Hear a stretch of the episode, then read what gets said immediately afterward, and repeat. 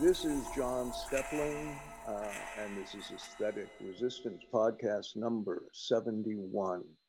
Uh, with me in Sweden, Johan Edebo. Hi, Johan. Good evening. Hey. Uh, in Toronto, Cory Morningstar. Hi, Cory. Hi. In Long Island, Hiroyuki Hamada. Hi, Hiroyuki. Hi, John. And um, in India, Varun Mathur. You're in New Delhi again?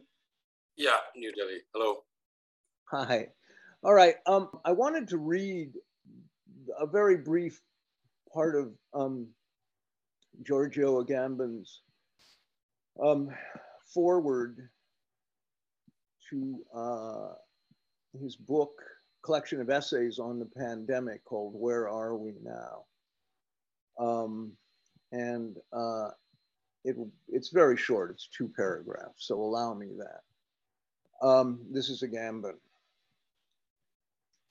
quote, during the crisis of the third century that unsettled the Roman Empire, Diocletian and Constantine launched a series of radical reforms of its administrative, military, and economic structures, instigating changes that would culminate in the Byzantine autocracy. In the same way, the dominant powers of today have decided to pitilessly abandon the paradigm of bourgeois democracy with its rights, its parliaments, and its constitutions, and replace it with new apparatuses whose contours we can barely glimpse.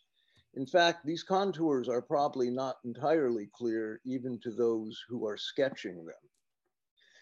The defining feature, however, of this great transformation that they are attempting to impose is that the mechanism which renders it formerly possible, formally possible, is not a new body of laws, but a state of exception. In other words, not an affirmation of, but the suspension of constitutional guarantees.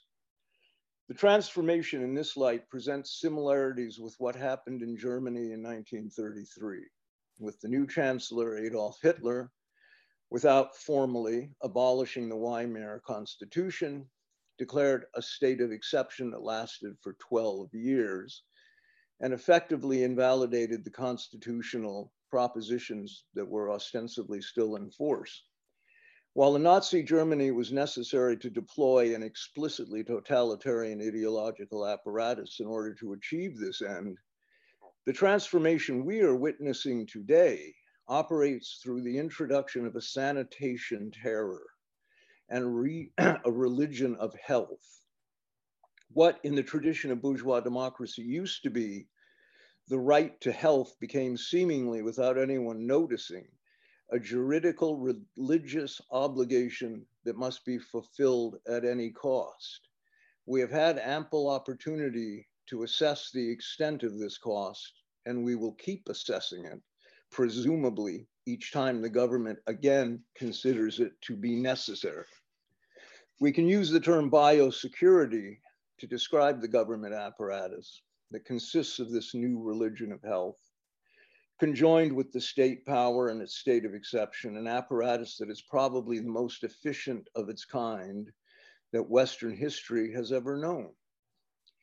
Experience has, in fact, shown that once a threat to health is in place, people are willing to accept limitations on their freedom they would never theretofore have considered enduring, not even during the two world wars, nor under totalitarian dictatorships. The state of exception, which has, for the moment, been extended until January 2021, will be remembered as the most prolonged suspension of legality in Italian history carried out entirely without objections from the citizenry or significant, significantly from their institutions.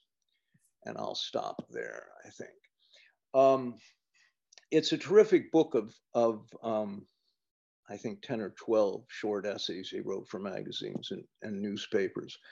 Um, and uh, he has been mercilessly attacked in media for this, just pilloried and, and ridiculed and you know with adam kotsko who was an odious writer in um, i forget wired or one of those the atlantic somewhere um, you know said he was a crank and and you know the title of his article was what happened to Agamben Uh, so this is this is the tenor of uh, of exclusion, as it were, that that um, look that oh man, hold on, my microphone just fell. Jack Littman can edit this out. Okay, I'm back. Um, so it's it's very interesting, and I just want to mention before talking to you guys that um, there was a, a, documentary very quickly on Norwegian television on NRK, the, the state channel, the, the BBC of Norway. It was a sort of mockumentary making fun of conspiracy theorists. And what the guy did was pretend to be doing a serious documentary about surveillance, invasion of privacy, um, suspensions of due process, and so forth. And uh, and then about two thirds of the way through, he said, "Okay, see, I this is all a big joke. Everything you just heard was rubbish, and and this is the problem with conspiracy theorists." And then at the very end, he introduced a guy who was a believer in the, the he was the president of the Flat Earth Society. So essentially, they were equating uh, concern about surveillance with with the flat Earth people um, it was a way to completely silence the public, essentially. Uh, and it was it was just insidious and and irritating in the extreme. And the funny thing is that that the first part where he was pretending to be serious about about all of these things, probably 80% of what he said was true, was right. It was correct. I was watching it going, wow, this is this is weird. It's like some of it's not right, but it's interesting this stuff is being said. And then, of course, it was entirely dismissed as, as rubbish and, um, and that everybody should feel ashamed if they had bought into it or something. Anyway, um, yeah, Cory, you have your hand up. I mean, but that's sort of how it's being framed now. You put everything out in the open, right? Can you hear me? Can you hear me? Is that me? Okay, so I mean, you with that oh. ad, I don't know whether you saw it. Um, who was it? There's there's a new ad out from New York about a young girl who has myocarditis and she goes to the hospital and she's given all these wonderful medicines and machines and it's, it's just you know oh. to have this life. So it's normalizing all this and instead of hiding it, it's you know like the sudden illness. If you actually Google that, you'll just find you know tons and tons and tons of deaths, sudden illness. You instead of hiding it, you just put it right out there you know, and present it as normal. And so, right. what we were talking about earlier, just how um, maybe Johan could speak to it, how there's no frame of reference for what has changed, for what's missing. Um, what that example I use, um, for instance, that term selling out, which everyone used to absolutely understand. And now that's just gone. And no one, not only is it not understood, I mean, no one has any inclination at all of, the meaning behind that. So that literally has just disappeared as though it never existed. And, right. and so, you know, I'll, anyway, I also wanted to add in, John, um, just out of the Goodbye to Language 2014 by Jean Luc Godard, who passed away recently. Um, the state is given absolute power. 1945, Jacques Ellul, is that how you pronounce it, Johan? Ellul? Okay, he saw it all coming, almost. Atomic power, GMOs, advertising. The state takes all. Nanotechnology, terrorism. This is Hitler's second victory and then it goes on. So again, but um, from the film Goodbye to Language, and, and, again, you know, just like his film, as soon as he became political and serious, you know, he was basically more ostracized and um, sort of shoved out. Right. Yeah. Um, yeah. It it it's remarkable. I I just posted a new blog post today, and there's a quote um, in there. Also speaking of of prophetic statements, maybe I can find it. Um, from Terry Eagleton, written in 2000. Um, and this is what he says, quote, the prospect now looms for the coming millennium of a progressively bunkered authoritarian capitalism, yeah. Yeah. beleaguered in a decaying social landscape by increasingly desperate enemies from within and without, finally abandoning all pretense of consensual government for a brutally forthright defense of privilege. Close quote. Wow. Yeah. So, you know, there were people that saw this coming. Um, and, and, um, yeah, Godard, I, I miss Godard already. Uh, Johan? Oh yeah, in, in relation to that Eagleton quote, I, I'm going to revisit Robert Paxton's uh, set of, of fascism's foundations, may, maybe a little later because I have a, a, a, few other things to mention as well. But I think I think that's very very close to home that that quote. And Cory, I think it's very interesting. You mentioned that this, well, well, you, you take out the, this, you, you lift up this aberration of, of myocarditis in, in a child, and you provide this frame of reference, this frame of interpretation within the, the dominant structure of authority for, for people to make sense of it. So, you know, that, that renders eh, any, any sort of critique based in, in the occurrence of these admittedly very, very, very weird occurrences completely impotent because you know it gets framed in relation to the the dominant order of authority and uh, in in connection to this especially in relation to the agamben quote i i stumbled upon this um, survey of the well basically a representative selection of swedes from from some time during this past year i was really you know I was struck by this, and it's been really actually bothering me more than, than many other things have because of the implications of some of this survey's findings.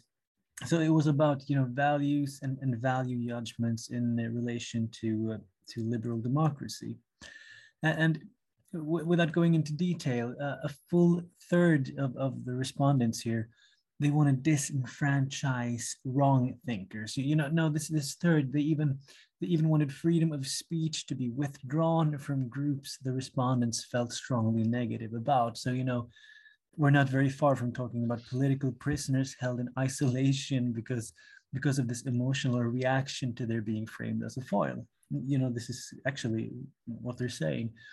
And so at the top of the list of hated groups, there, there, there were the, the Sweden Democrats, and and then came pro-lifers and at the third spot came anti-vaxxers you know these terrible ah, dangerous conspiracists and on top of all this you know two-thirds a full two-thirds of the several hundreds of respondents i think uh, a thousand and a half of respondents wanted some sort of disenfranchisement for these you know loathsome bad guys uh, as a parenthesis, the supporters supporters of the Sweden Democrats were the most authoritarian, yet followed closely by uh, social democrats uh, and female social democrats in, in, in, in the main.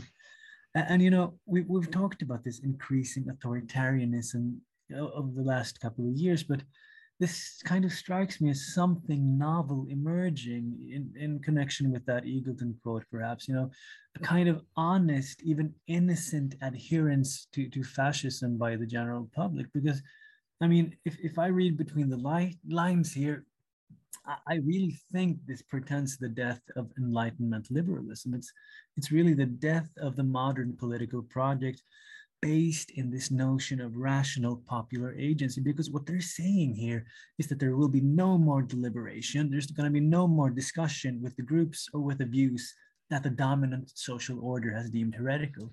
And i mean it's not even in relation to any principles of discernment. It's because they feel animosity towards these you know disney villains. I'm gonna i'm gonna stop there. So yeah go ahead. No, it's you know something occurred to me when I when you sent that to me earlier today, and I was looking it over and Google translating the Swedish, uh, because the Swedish Democrats function much like the alt right in the United hmm. States. Mm.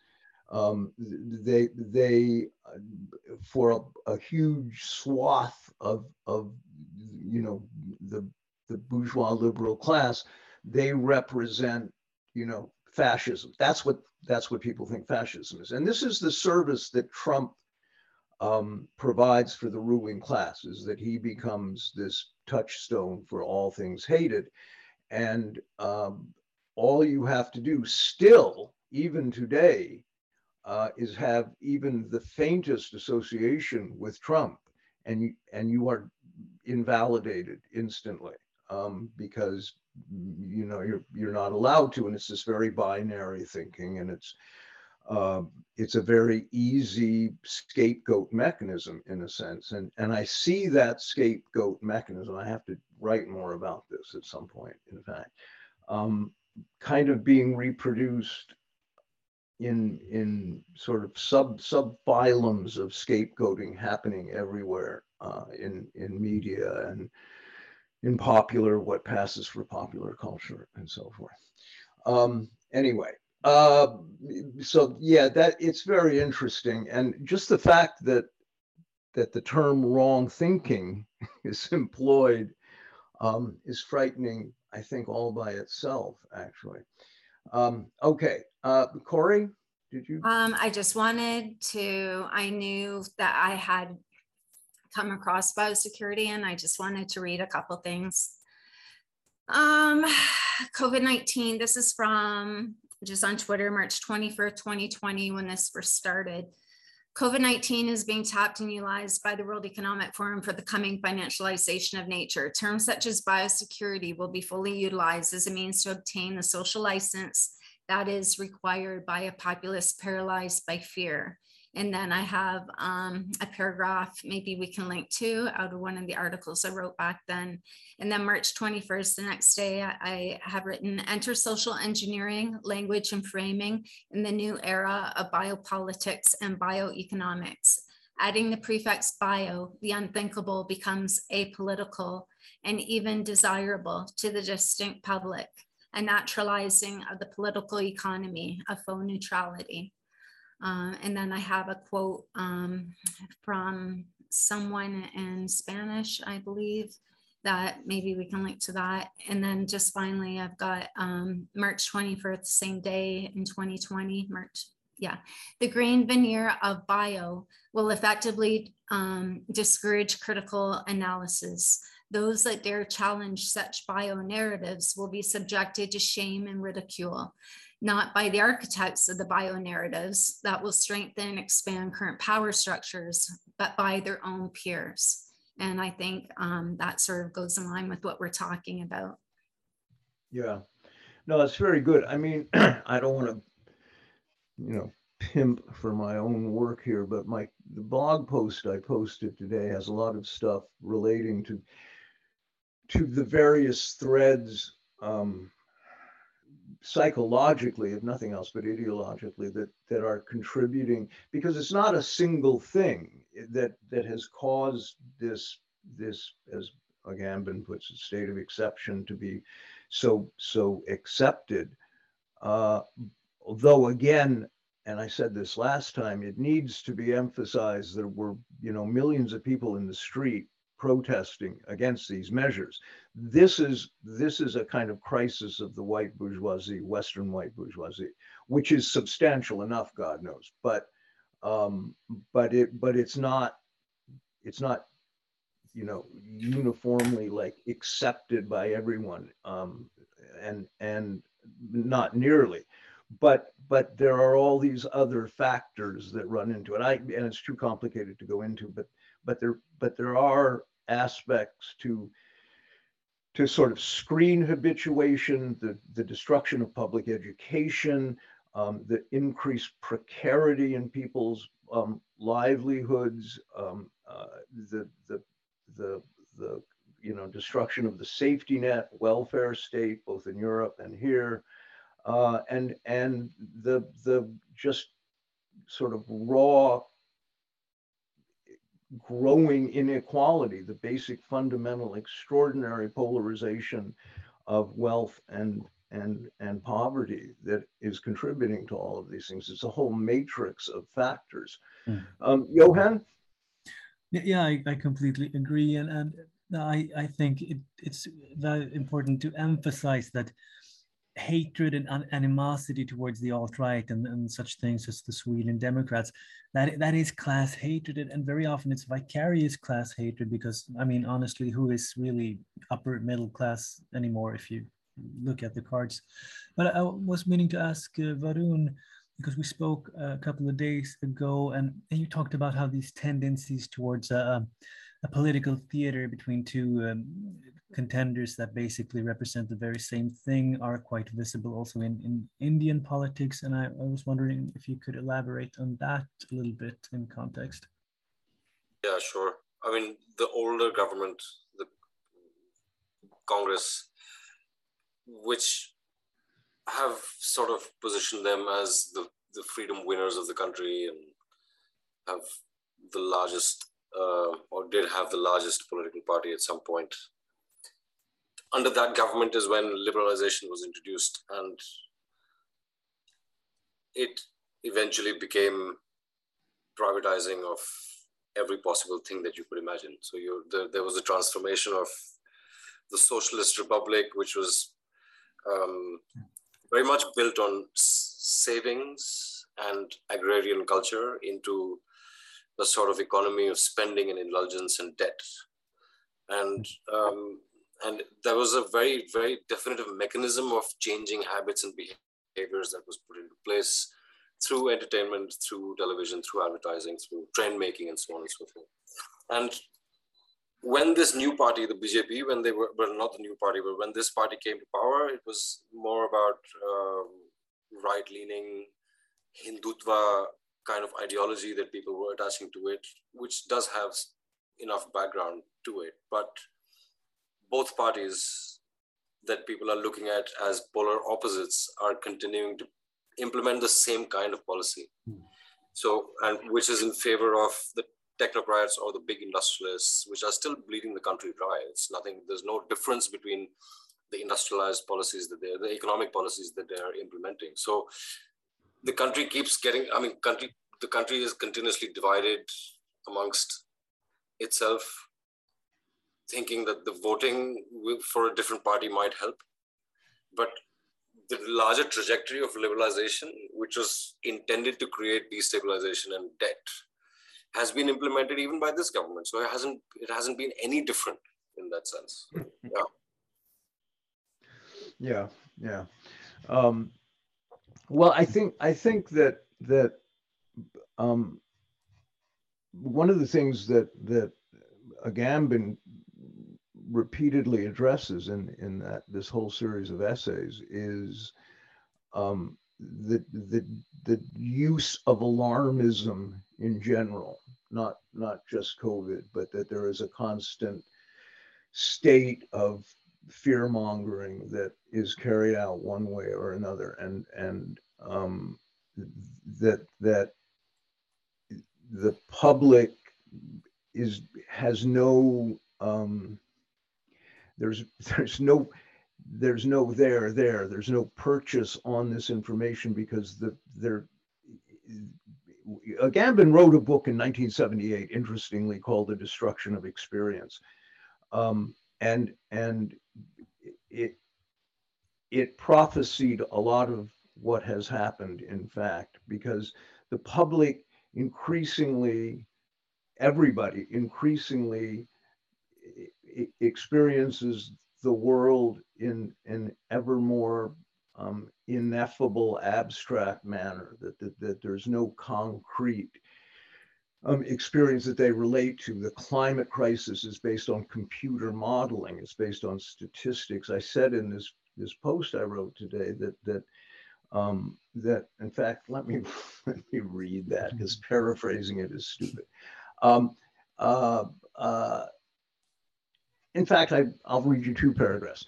Quote, Agamben wrote this in 1978. Debord wrote Society of the Spectacle in 1967. The very first lines of Agamben's essay are, the question of experience can be approached nowadays only with the acknowledgement that it is no longer accessible to us. For just as modern man has been deprived of his biography, his experience has likewise been expropriated, close quote. People, and then I continue, people today take smartphone photos of their pseudo experiences. Cultural meaning has lost all relevance, or rather, the relevance must be searched for, excavated, and submitted to an exhaustive interpretation. such interpretation lies outside the skill set of most people living in the Western world. The climate crisis, like COVID, is outside direct experience. Computer modeling and abstract statistical analysis provide something that substitutes for evidence. The unseen world that opened up at the end of the 19th century with the discovery of optical, with the discovery of optical instruments, including the camera and microscope, and which led to psychoanalysis, has been replaced with the impossible to see. The proof is code. Instead of psychoanalysis, there is algorithm. Close quote. That's the end of what I wrote. Um, so uh, my point is that that a lot of people have written about the, these trends for 40 years, 50 years. You know, Godard was among them, but uh, it is it is just that it has accelerated to an almost unimaginable degree over the last two years, three years. Um, and and uh, I don't know if you guys saw the the there was a a tweet clip circulating of um, the happy campers at the EU um, kind of taking photos of each other and smiling and laughing and everything, just as they're about to ration energy for all the countries in the EU um, the ruling class no longer hides their privilege. it's, you know, private jets come and go um, daily. The majority of air travel, in fact, is private jet. Uh, without without pretending that somehow um, they're actually concerned about the well-being of people. I mean, winter is coming to Europe. It'll be interesting to see um, exactly how far uh, people will tolerate things because, um, you know, prices keep going up everywhere. Certainly in Norway, prices uh, continue to rise for everything food, building supplies, gas, heating, everything. Electricity is, you know, just astronomical in southern Norway. It's, it's almost incomprehensibly high. Anyway, okay. Um, Hiroyuki, yeah.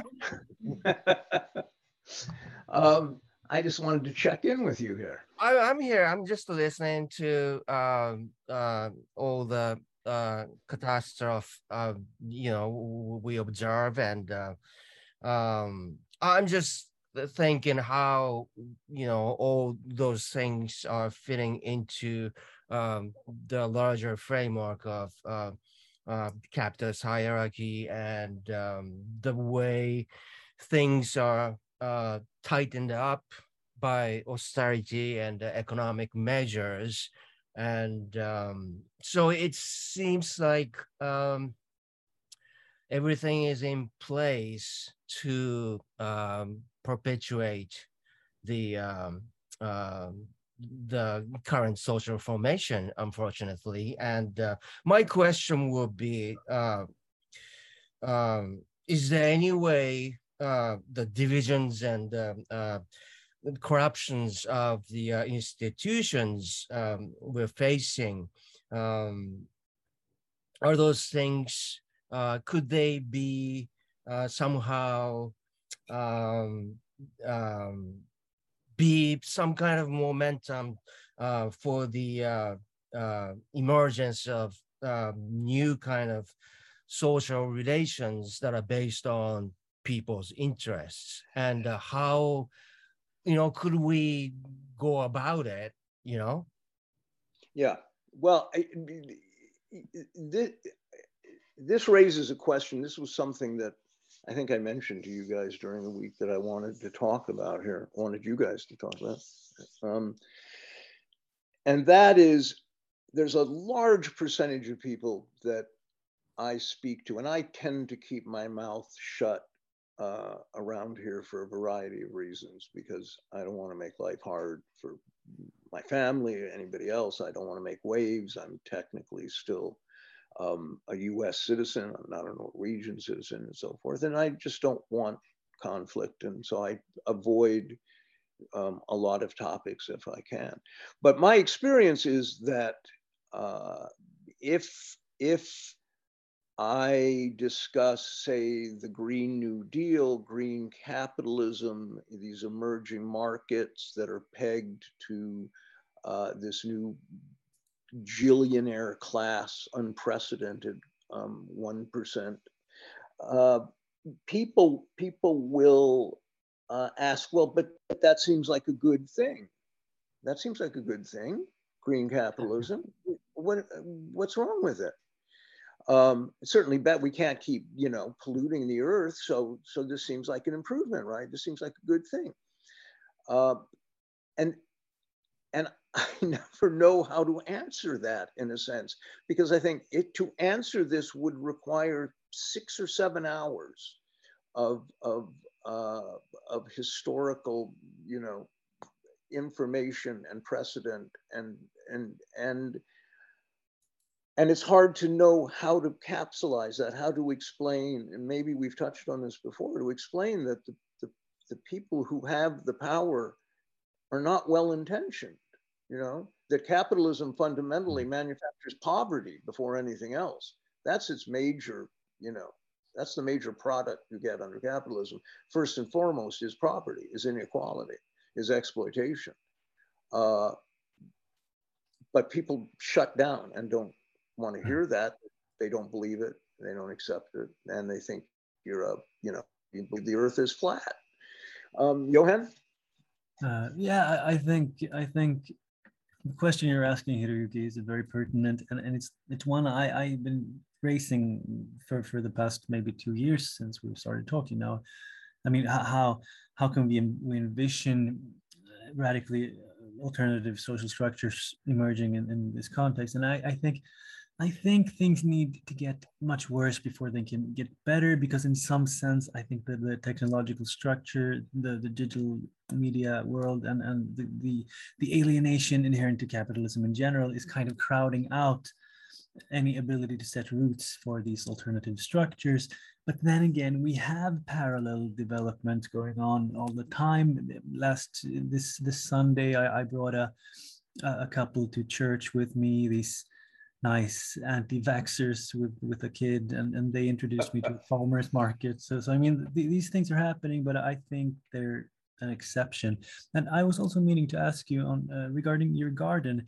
What, what are you producing there and, and how long could you survive on, on what grows in, in your garden? Maybe that goes out to to a couple of the rest of you. Well the the i think the reason why i'm uh, working with uh, soil and uh, plants and um, these these things are i think it's it's uh, in one way uh, it just makes me feel better. You know it's it's the way i want to relate to the environment. I you know I, I want to see what happens if i uh, do this or that. And uh, and it, it it's just um uh uh, it makes sense to uh, connect myself to the environment in essential ways, like you know, uh, making food and all that. And and to be honest, um, for the past a few years, I've been doing this. It, it, the, I think the the basically what I found out was that it's very hard to produce food. It's it's it's almost impossible to be self-sustaining. And it's also uh, it must be a group um, activity. It has to be done within the community so that people can uh, take different roles in um, making it work. So uh, i'm finding a lot of things and uh, so it's been very very uh, constructive uh, but at the same time um, um, there are many, many questions and issues. And to answer your question, I, I don't think I can sustain myself with um, what I grow. I don't, I don't think, but I, I have been uh, investigating um, ways to forage and um, uh, those things. And again, it's it's really uh, it, it's not as much uh, about practical um, uh, uh, reason, but more like um, I want to understand how things are and where I am instead of, I mean, uh, in terms of, um, um, you know, sustaining myself and what community is and what nature is and all those things. You know, let me just relate something that from back when I was about 24 years old, I had a job. Um, it's a long story and I'll, I'll excise some of it, bowdlerized version here. Um, but I got a job as a caretaker at a, at a, preschool, very large, very progressive preschool in Los Angeles. And I was living up in the caretaker's um, little cabin up the hill from, from the school. And I asked them one day if I could start a vegetable garden because there was all this empty land. And they said, yeah, sure, the kids could, could go up and help you plant and stuff. And I didn't know anything about gardening at all. And so, you know, I got a couple of books. This is before the internet, and um, read them. And I go, okay, this this doesn't look so hard. And I I created this kind of impossibly large garden actually that that thrived. You know, this is California. Things grow easily there. The soil's great everywhere in Southern California. And um, I had this massive garden that was producing a huge amount of food that I gave away to the the parents who came to pick up their kids, I'd say, here, look, take whatever you want because I have tons of this stuff. Some of them didn't want it because it was dirty. I remember somebody saying, but it's all covered in dirt. I said, yeah, shit, I hadn't thought about that. You're right, it is. Um, but you know, could I have lived on that myself? Not unless I wanted a diet of you know collard greens and beets. Um, um, I, couldn't have no, you know, I, I had no access to dairy or meat or anything else. It would, but but it was still remarkable how much I produced for these people. Um, and this is just a, you know, I was a stupid 22 year old, um, you know, learning how to garden out of a book. Um, but it is, you know, neighborhood neighborhood gardening, vegetable gardening is a is a huge thing, and there have been very successful projects, um, notably one in Los Angeles that the authorities in South Central that the authorities famously shut down. Police came and, and shut it down. Um, it, that's what's going to happen. You know, if you if you want to grow things and manufacture food and undercut the supermarkets, they will shut you down. I um, think Cory, you know what I uh, Hiroyuki, go ahead. Yeah, yeah no. I, I, I think you. What I um what I see is that there is a huge potential if um, organized um, uh, measures are taken to uh, uh, produce food. Like you know, like we have trees in town. You know, the there are fields and uh, uh, people can plant fruit trees, you know, and there are many, many invasive, so-called invasive uh, plants that are edible.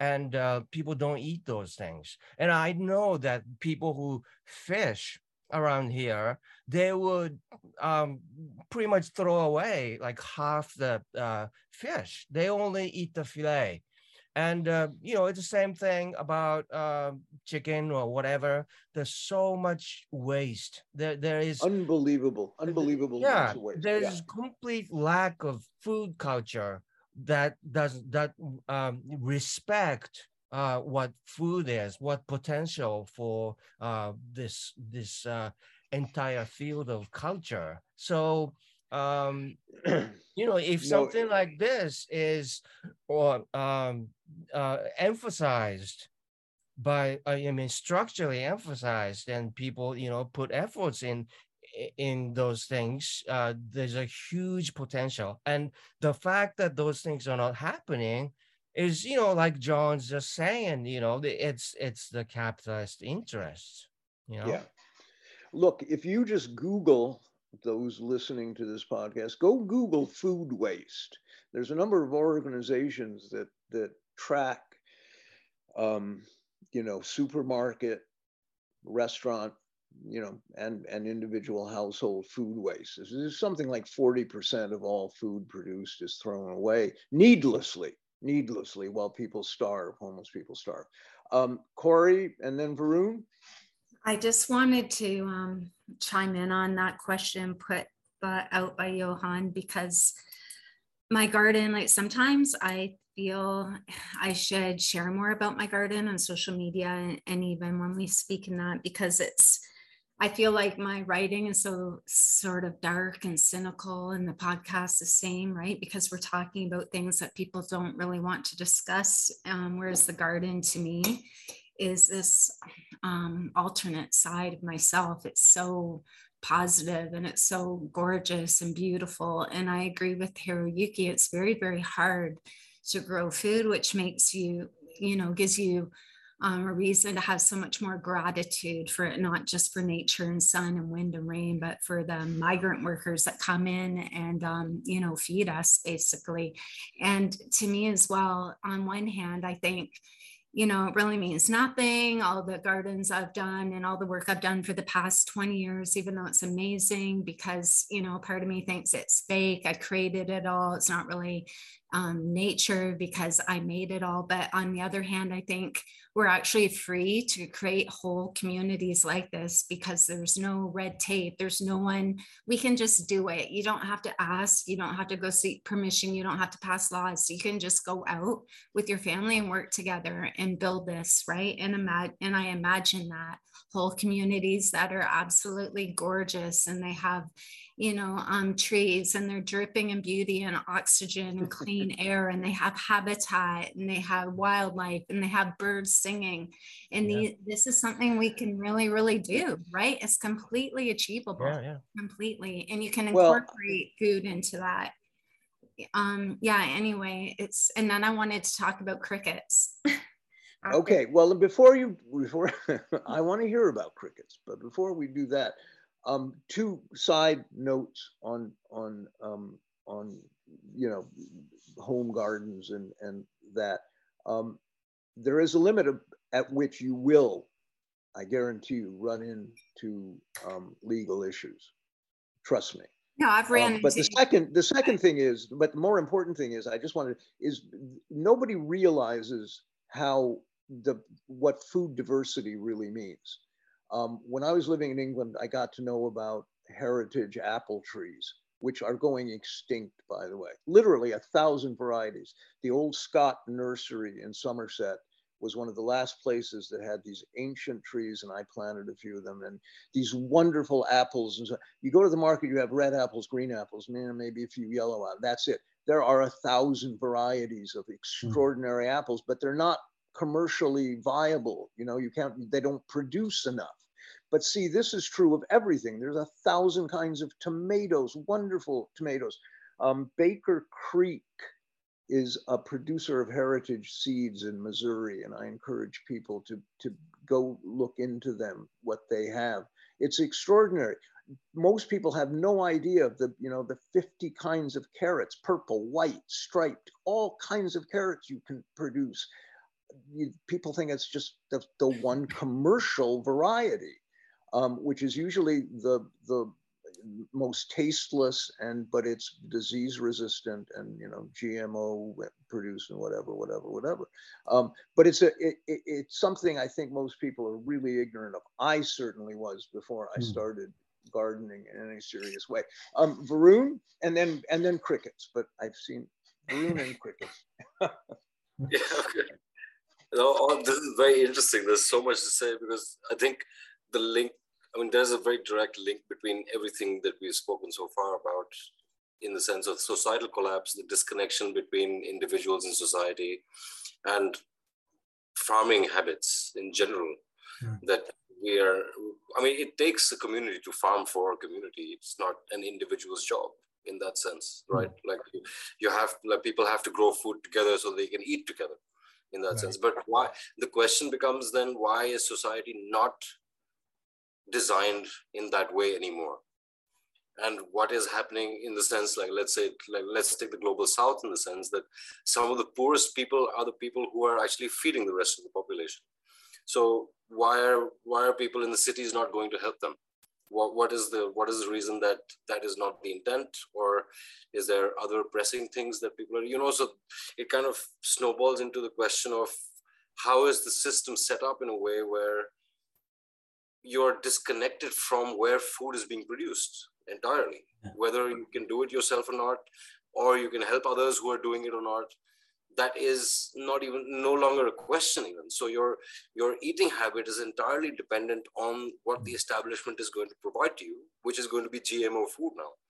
Like yeah, for example well also go, go ahead. No no go ahead. Yeah just example. for example. There's there's this uh, company i think in the netherlands which is called PlantLab and on their website and on their show reel they had pitched about eight years ago they had a pitch to buy land in northern Africa as big as the Netherlands itself to make mega food parks, which were automated and basically oh to feed all of Europe food, essentially, right? So yeah. the, the, the taking away of the power of the community mm-hmm. To feed itself, it becomes quite a big weapon against the public itself, right? Generally. well, I mean, this began with with um, you know tariffs and protectionism and so forth. That that I remember when Western uh, growers, corporate growers, dumped cheap canned tomatoes on Italy, uh, and it put Italian tomato farmers out of business. This is 40, 50 years ago. Um, but the other thing is, remember, uh, grasshopper, remember that the third biggest industry in the world is packaging. Mm. Defense is number one, pornography and prostitution joined together are number two, and packaging is number three. Um, it's an infernal business. I mean, just think about, you know, the food you buy, how it's packaged needlessly, um, um, inexcusably wasteful and polluting anyway, um, Johan Varun, whoever wants to go, and then crickets. Cory, crickets. maybe you'll yeah. talk about crickets. Yeah. Do you want me to talk about crickets? Yeah, go ahead. I do. I do. Well, I, I just, I mean, I keep hearing all about crickets. Um, I think in Ontario, we have one of the biggest cricket manufacturers in the world. And I just saw the other day at a garden center, cricket manure or whatever they call it, cricket um, fertilizer, you know, cricket waste. And it just dawned on, like, I don't understand why this, um, you know, why man has to dominate and exploit every single thing. And now insects, it's horrific enough what we do to animals.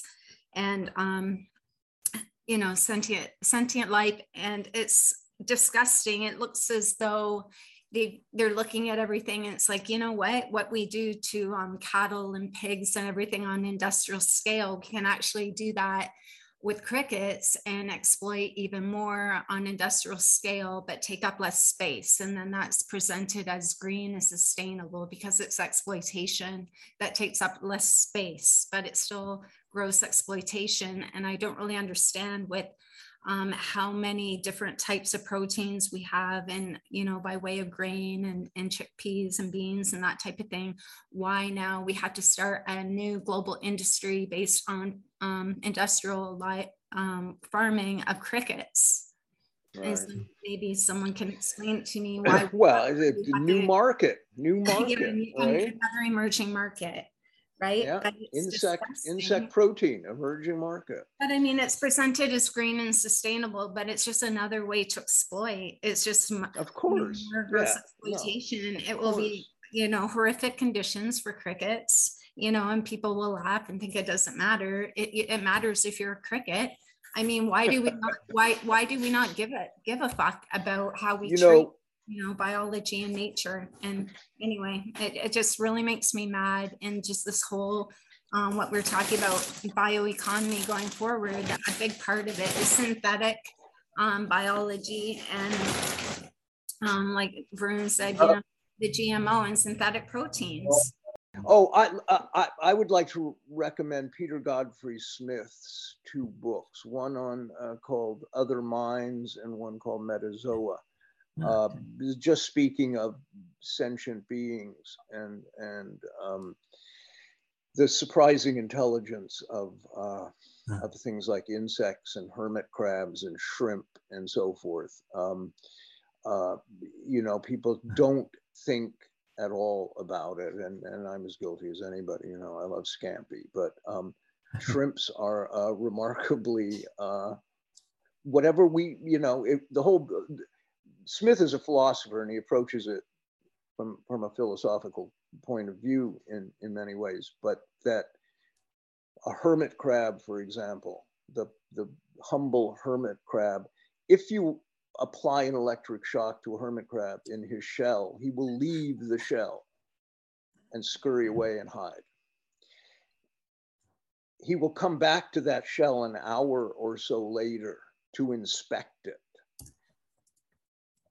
That's a remarkable form of intelligence. Yeah. And but people throw crabs live into pots of boiling water, you know. So there you are. Okay, Johan. Yeah, can can you drop those those book titles in the the podcast notes? Please? I will. I will. Peter Godfrey Smith, but I will I will link them. Yes. Great. And I I read somewhere recently that even single cell amoebas actually actually learn. You know, they they actually they have a you can't really parse it. I mean, there's no real way to, to explain exactly how this this takes place at the cellular level because but but they have they they can actually learn to to navigate an environment. They can remember stuff. That's right. Uh, well, I mean, so do plants. Look at trees. Yeah, yeah. It, you know, it's it, it's it's extraordinary. But I was Nature thinking about what Cory said. Uh, just just short uh, comment on that because I would say that the the traditional farming community that that's somehow in interdependence with with the other life forms that, that's i mean it's hierarchical perhaps but it's it's not domination in the sense of the industrial factory farming uh, sort of setup and there if you crunch the numbers uh, traditional farming communities that are fed by by firewood from a forest i mean that's incredibly energy efficient if you think about it also i had a comment on varun's uh, uh, reflections here because I mean, do you know how many peasant rebellions there were in the 1500s and 1600s? I mean, it was it was incredible, an incredible amount of these these violent armed uprisings all over Europe that kept the the high the hierarchy, the aristocrats uh, and the elite on their toes. And I think an important factor in this is that those people had immediate access to their own means of production. They, they could provide for themselves independently in every local community. And when that is removed in industrialization and urbanization, well, you don't really have any sort of popular up, uprisings anymore. That's yeah, interesting. Yeah. In the sense like you're fa- you're facing, in the sense like everybody's establishment facing, they're not public facing yeah. anymore, right? Yeah. Like so, your primary interaction is yeah. with the establishment rather than people. And right. so it's very easy for them to negotiate your relationships with each other. Right. No, I think I I think this is a really germane point actually, and and one to we could expand on for a long while actually. But um, Hiroyuki, well, I I uh, I was thinking about what you said about the uh, diversity of uh, uh plants and uh, the food sources, and um, uh, one thing I noticed is that things I would get from um, local nurseries and seed places. Um, you know they're advertised as um, uh, good crops and uh, you can you know they, they produce a lot and uh, they're tasty and uh, but if you have your own plot and you're doing your job uh, growing things those are not necessarily true um, because you know we have different climate, we have different soil, we have different conditions, and in order to serve each communities, we need mm. diversities of uh, those species. And um, right. well, one thing I found was that there are plants that are extremely um, uh, prolific and um, uh, producing like what we uh, in my garden there's um uh lamb's quarter which is weed but they come up um like crazy uh or maybe uh, uh, uh mustard green they would fill up the uh, uh um the garden bed uh without planting anything and i will be mm-hmm. planting something next to it and the uh, amount of uh, things I get is um, huge. I, I get more from the things that are just coming up. So it's it's really uh, interesting. You really need to work with the uh, environment, what you have, what you have in the community. So you know the industrial uh, farming would concentrate on those um, products that are good for commercial distribution that, that they would have longer shelf lives they would be shaped nice they would look nice but they're yeah. not not necessarily good for your community uh, to be growing. So you know there is, um, uh, you know, there's again there's a huge potential. But if you're go along going along with the uh, uh big voices of the uh, uh, big industrial agriculture, um, right, you're not going there. well, I mean, and and growing practices. I I learned beekeeping a few years ago, seven or eight years ago um, but then we moved and, and I haven't, I don't have hives up here or anything, but it was, it was a remarkable experience and I really loved it and I want to do it again, but it's not that difficult. You know, it's pretty simple. Um, but the, everything is mystified. These are practices that have been intentionally mystified. Hmm. Um, and and uh, there's enormous wisdom in in traditional farming communities, and and and um, there are holistic cures and so forth. And I, you know, I mean, I have a bunch of anecdotes about this. My wife's family run a dairy farm, or did. Her older brother does now, but um, uh, younger brother technically. Um, you know, and and um, it's it's this stuff people this is what Varun was saying. I mean, people are increasingly alienated from the natural world. They're alienated from, as what Johan said too, the um, means of production, and and to the point now where all kinds of knowledge has been lost, perhaps irrevocably, actually, in in many instances. But certainly, Western um, post-industrial society, the digital world, um, is appears extraordinarily ignorant when looked at from a certain perspective. Um, Johan? Yeah, yeah we're, we're talking about polarization, community, and you mentioned this, this other minds perspective. And, and I, I thought I might connect back to this, this survey I, I mentioned in the beginning.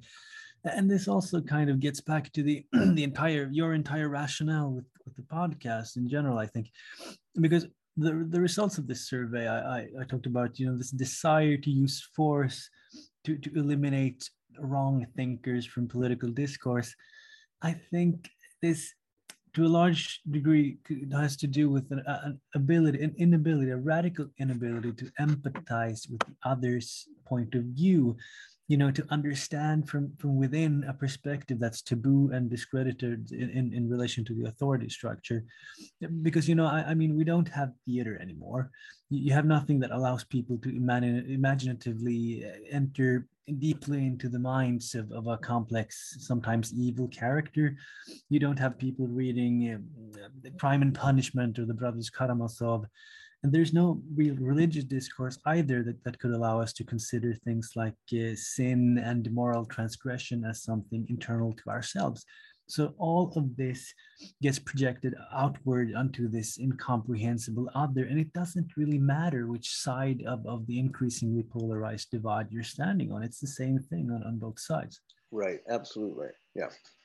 I mean, this is not to say you know that that all ideologies merge or something right. and become the same thing because that's quite absolutely not true but but yeah on a certain level we we live in this already this massive surveillance state in which you know all of our information data is collected constantly and Varun and I were laughing about this earlier in the week because I had to change my password for my bank, which is connected to the government here. Is you know, it's a whole big solemn thing you have to go through.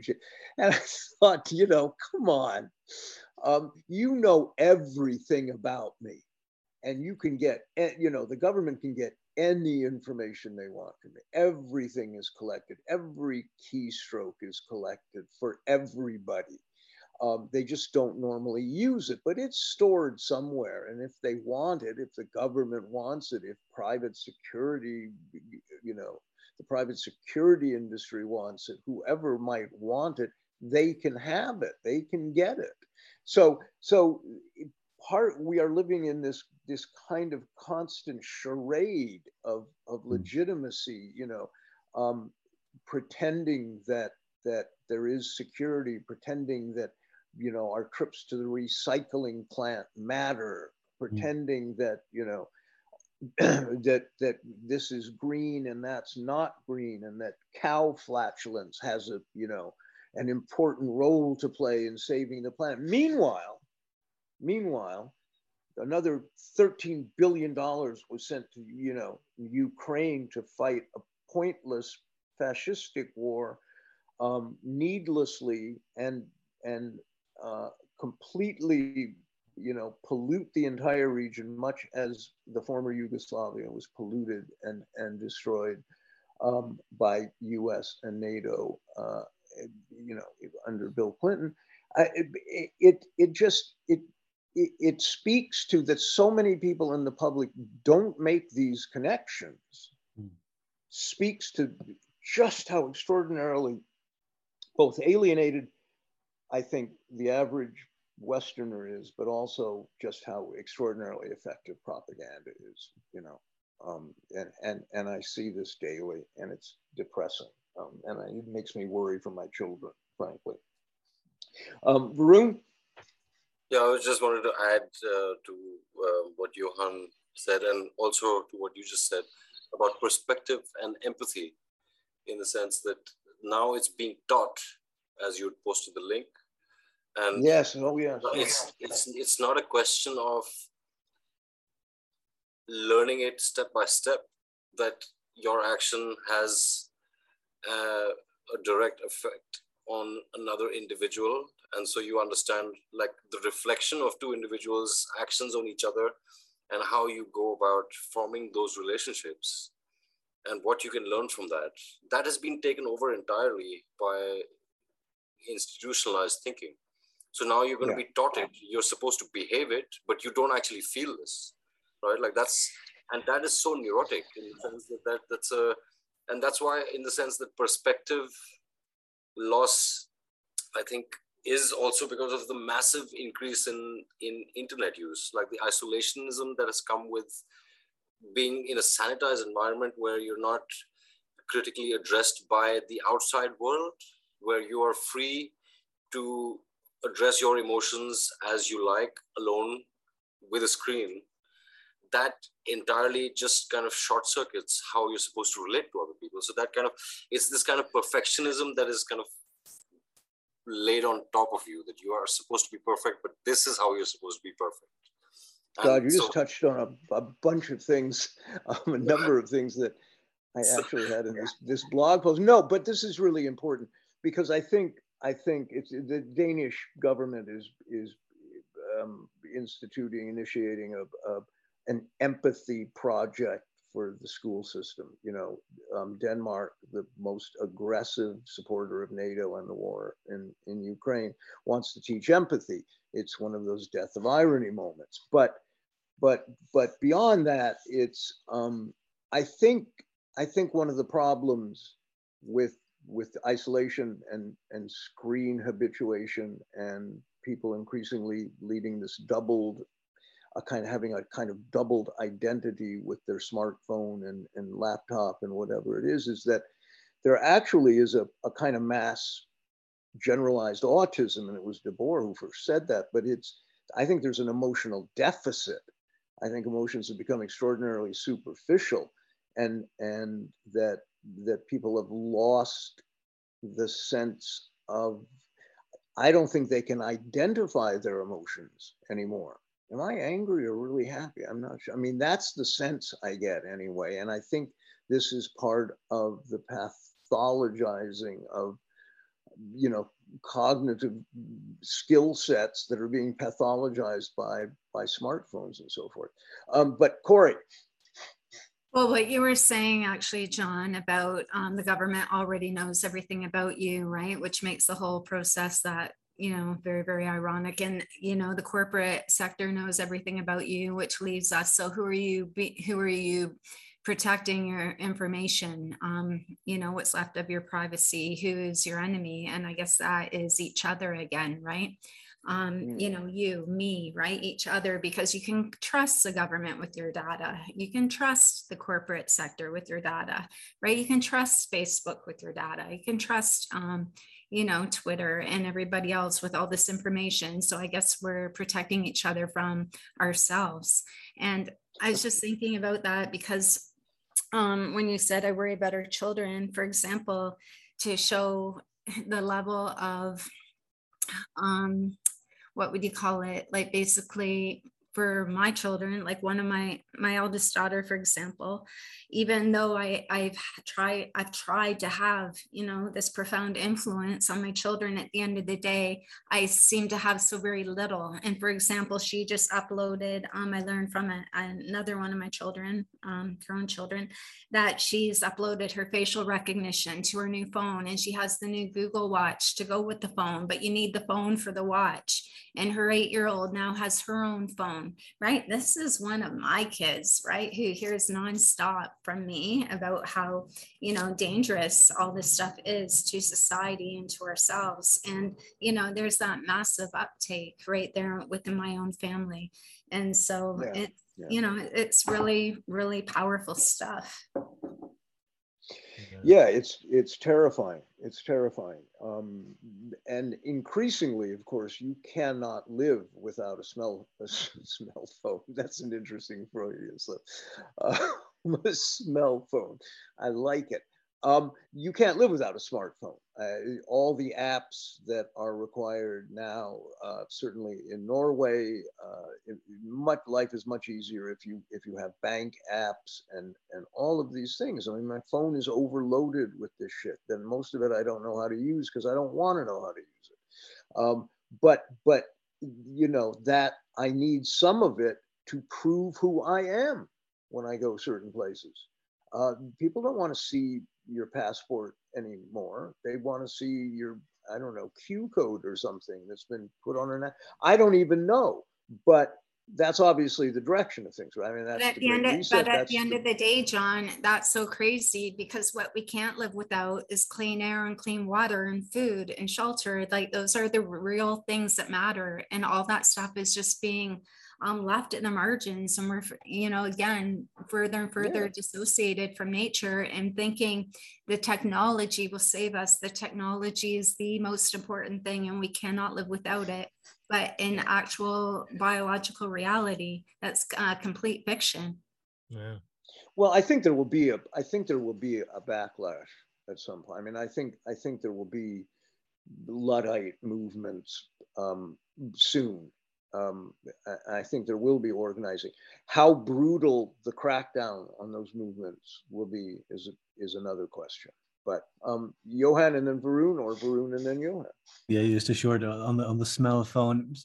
Somebody said, or I read a few years back that our sense of smell is is the most primitive and to some extent the most profound aspect of subjective experience. And I think there's maybe something to that. I don't know it's it triggers um, memories more than right. any other um, sense, uh, certainly. Varun? Yeah, I was just going to say about um, proving your identity through your mobile phone. Like the state or now the technocracy has to legitimize whether you exist or not. Right. And it's yeah, being tied yeah. up into into access to food also, right? Like slowly, that's the intent. That's what they're trying to do right now. Is that yeah. unless you're legitimized with a certain set of behavioral pattern, you cannot access what we are going to provide you yeah. or what we can provide yeah. you. And that's really scary. Well, that's why, that's why if you, if you start growing your own food and, um, you know, let alone uh, raising a few um, cattle or sheep or something uh, for meat, uh, I don't know the point at which you will be stopped, but it, it mm. not too far down the road where you will be stopped because that's simply i mean and there are countless examples of, of community farms being shut down um, people trying to live off the grid and being shut down. It's illegal to do this. You have to get a license to do that. You have to get so it sounds terrific because it's true that you know um, this is how we should live I'm, I'm a big advocate for returning to you know riding horses instead of cars but um, but you know the the giant corporations who make a massive profit off packaging and and GMO foods and you know artificial coloring and and all of this this terrible stuff that you know I mean look at the levels of obesity in the Western world. I mean it's stunning, and um, and and you know a lot of those people suffering a kind of morbid obesity are also malnourished because this is this is this is this is because of the kind of food that the system encourages people to consume and they discourage at the threat of violence. Um, the, the the trying to gain some sort of autonomy over over what you eat and produce and so forth it's it, but but a battle will be that that's that's one of the fault lines i suspect looking forward. Um, battles will be fought over that. Um, Johan? Yeah, I think I think you're entirely right, correct on that. I, I just wanted to mention my, my, my dog just came in here to, to check on me, and, and I I think it's it's quite a fascinating thing that an animal now now he just felt like coming and see how I how how, how I, I think you were with me, you know. But I was gonna give you the the the quote from Robert Paxton here on on fascism's foundations. I think it's um, I think it's from like 2005 or something like that. I'm not sure, 2007 maybe. and I think they're they kind of reflect our current situation to some extent. So here, here they are. Uh, first of all, a sense of overwhelming crisis beyond the reach of any traditional solutions the primacy of the group toward which one has duties superior to every right, whether individual or universal, and the subordination of the individual to it. The belief that one's group is a victim, a sentiment that justifies any action without legal or moral limits against its enemies, both internal and external.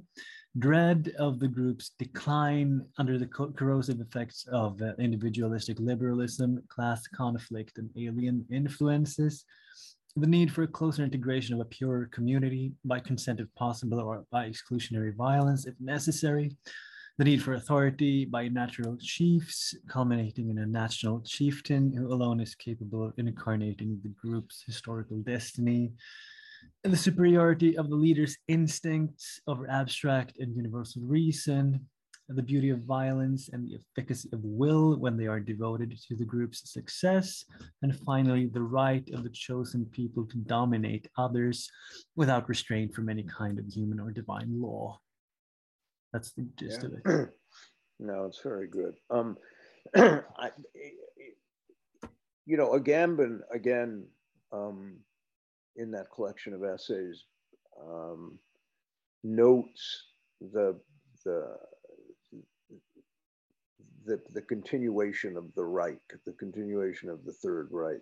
And I have written about that, and you have written about it, and we've talked about it a good deal. But, but the rehabilitation of fascism is a global project right now from the global ruling class. And it's overt and it's not hidden. And um, the Ukraine uh, war is just one small example of, of, of a really massive project and and um, you can see the rehabilitation of thinkers not just heidegger who was a nazi but who at least could think um, in, a, in his own sort of you know exterminationist way. But but people like leo strauss and and we're seeing all the Straussians that came out of the University of Chicago and stuff that, that became the neocons under Reagan and since then, and the Biden administration is stocked full of these people. The Brookings, you know, they, they walk the halls of the Brookings Institute and so forth.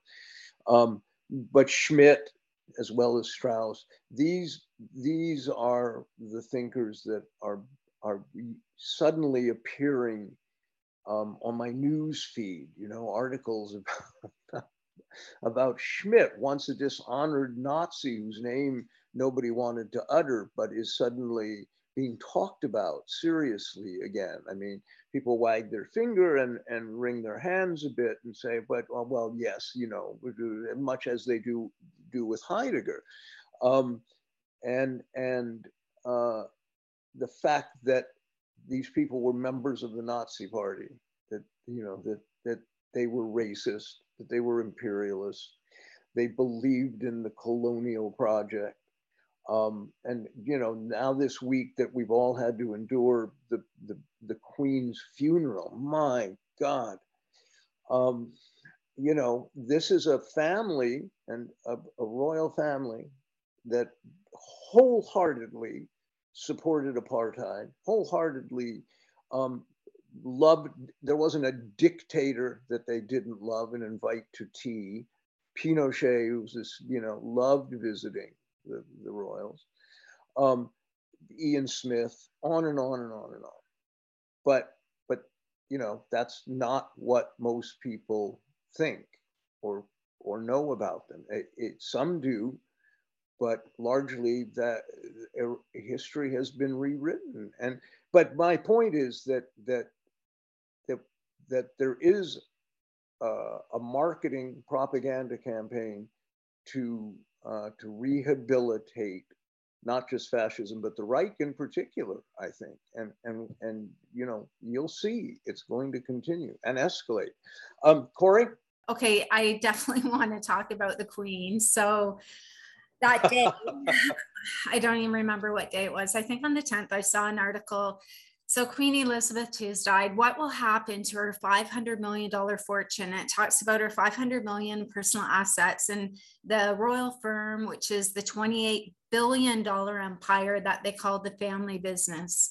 And I, I just wondered what happened to all the people that were behind the Black Lives Matter movement, Occupy Wall Street, um, Every Child Matters for Indigenous um, genocide. I just wonder how they, um, you know, how they basically come to grips with um, being sad about this horrible, um, you know, family, about the death in the family, and how they at the same time click and share things that they purport to care about on the other hand and that same day, anyway, that was Fortune magazine wrote about that. And then I saw a tweet by Indigenous anti-fascists under capitalism, and and he or she writes.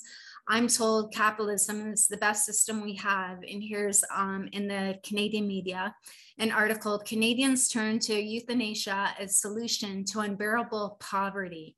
Okay, so this isn't in Afghanistan or a war torn country, this is in Canada.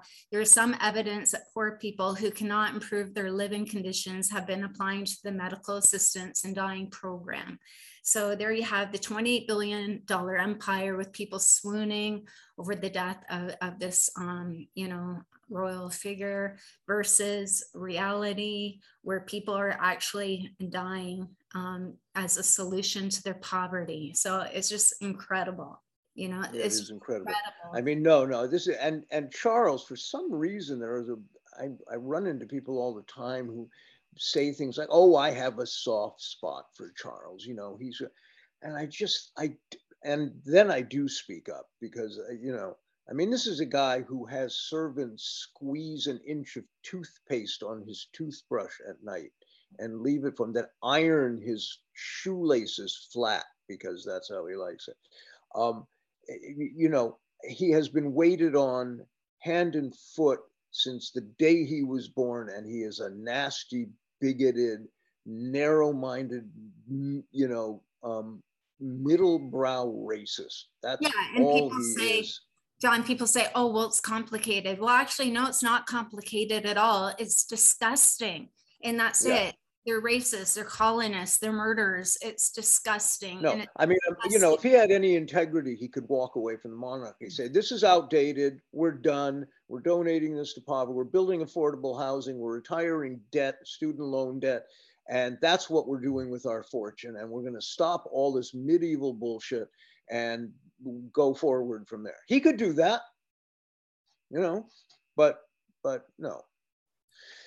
Um, I'd be, I'd be, okay. I'd be, I'd be really happy to talk to anybody who thinks that there is any sort of complication about colonialism. I'll yeah. be happy to have a proper chat. Yeah. no, I, I would be happy to talk about some. Who was it? Somebody, some American commentator said, um, "Well, you know, yes, colonialism was terrible, but the British colonial project was the most benign empire in history." and I thought, wow, you know, tell that to Kenyans and Indians and and you know, I mean, my Christ, um, you know, I mean, the uh, manufacturing of famines and and the concentration camps in Africa and on and on and on and on and on and on.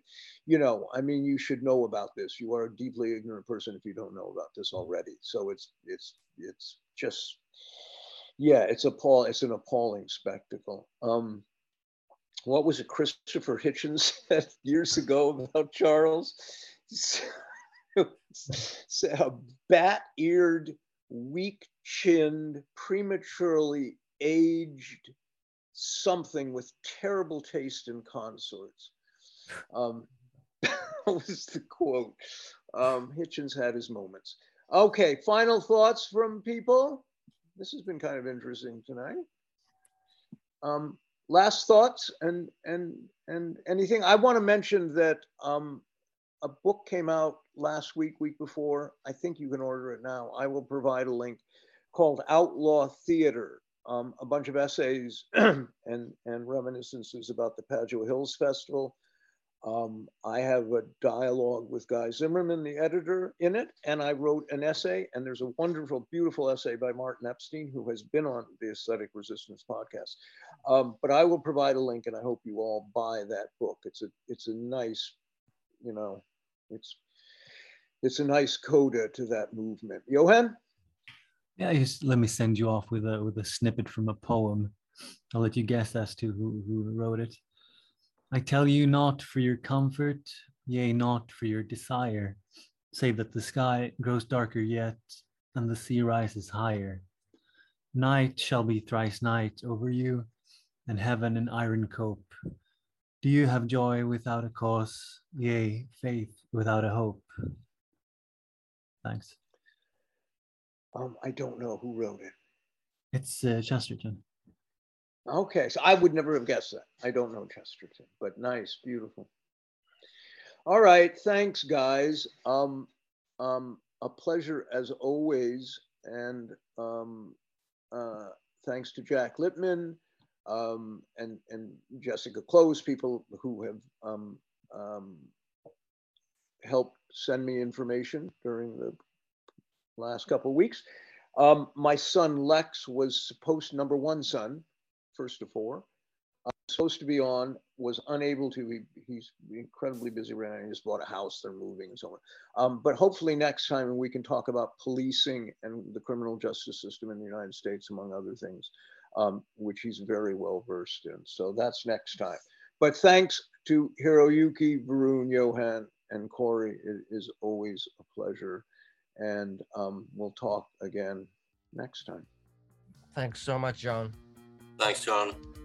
Thanks, guys. Bye. Bye. Bye. Bye.